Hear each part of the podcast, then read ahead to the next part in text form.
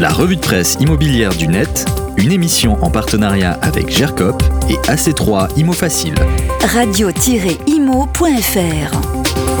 Bonjour, on commence la revue de presse avec cette information qui a fait le tour du web, notamment dans Midi Libre. Pour une fois, ce décret qui aurait été proposé à l'étude au CNH, le Conseil national de l'habitat, il propose de revenir sur la norme fixée en 2002 définissant comme décent un logement dès lors qu'il mesure plus de 2,20 m de hauteur. Un décret du gouvernement autoriserait la location de logements d'un mètre 80 de hauteur et ce serait dans les tuyaux, tollé chez les associations de défense des locataires 1m80 pour un logement à louer, ce n'est pas possible. Tollé aussi à la Fondation Abbé Pierre avec cette formule, le logement est un droit, s'y tenir debout aussi. Face à la polémique qui commençait à enfler sur les réseaux et dans le milieu, le gouvernement a rapidement réagi euh, en plaidant une mauvaise rédaction dans le Parisien. Le décret en discussion ne permettra en aucun cas à des logements qui ne sont pas louables aujourd'hui de le devenir.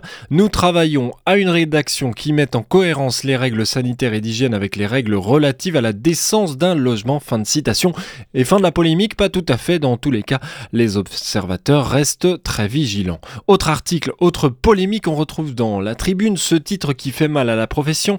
Dans l'immobilier, plus d'un quart des entreprises n'ont aucune femme dans leur comité directeur ou leur comité exécutif.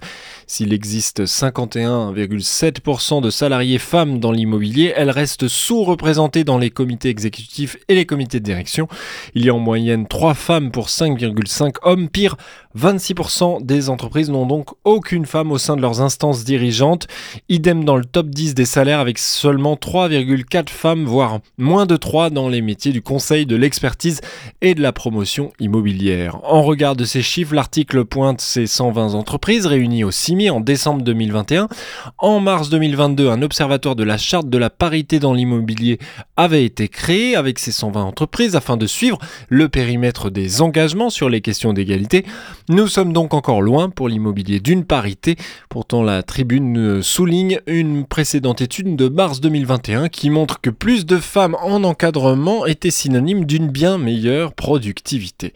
On termine cette revue de presse par Le Monde qui nous décrypte précisément cette nouvelle réglementation, la nouvelle obligation fiscale des propriétaires. Le service Gérer mes biens immobiliers, il vient d'entrer dans sa phase active. Ce service est accessible depuis le site des impôts. Il permet d'accéder à la liste de tous les biens immobiliers situé en France dont vous êtes propriétaire, que vous le déteniez en pleine propriété, en usufruit, en nue propriété ou en indivision une nouvelle règle et une nouvelle déclaration à faire assez précise à l'État. Vous avez jusqu'au 30 juin pour effectuer cette formalité, comme nous le rappelle Le Monde. Le service est accessible tout le temps, c'est sur Internet. Il s'agit d'une obligation déclarative, vous risquez donc, il s'agit d'une obligation déclarative, vous risquez donc une amende de 150 euros par logement en cas d'oubli ou d'erreur. Au total, ce sont quand même quelques 34 millions de propriétaires qui sont concernés par cette nouvelle loi. Penchez-vous sur l'article du Monde donc et penchez-vous sur tous les articles. Euh, on vous met tous les liens sur le podcast de la revue de presse, c'est sur le site et l'appli Radio Imo. La revue de presse immobilière du net, une émission en partenariat avec GERCOP et AC3 Imo Facile. Radio-imo.fr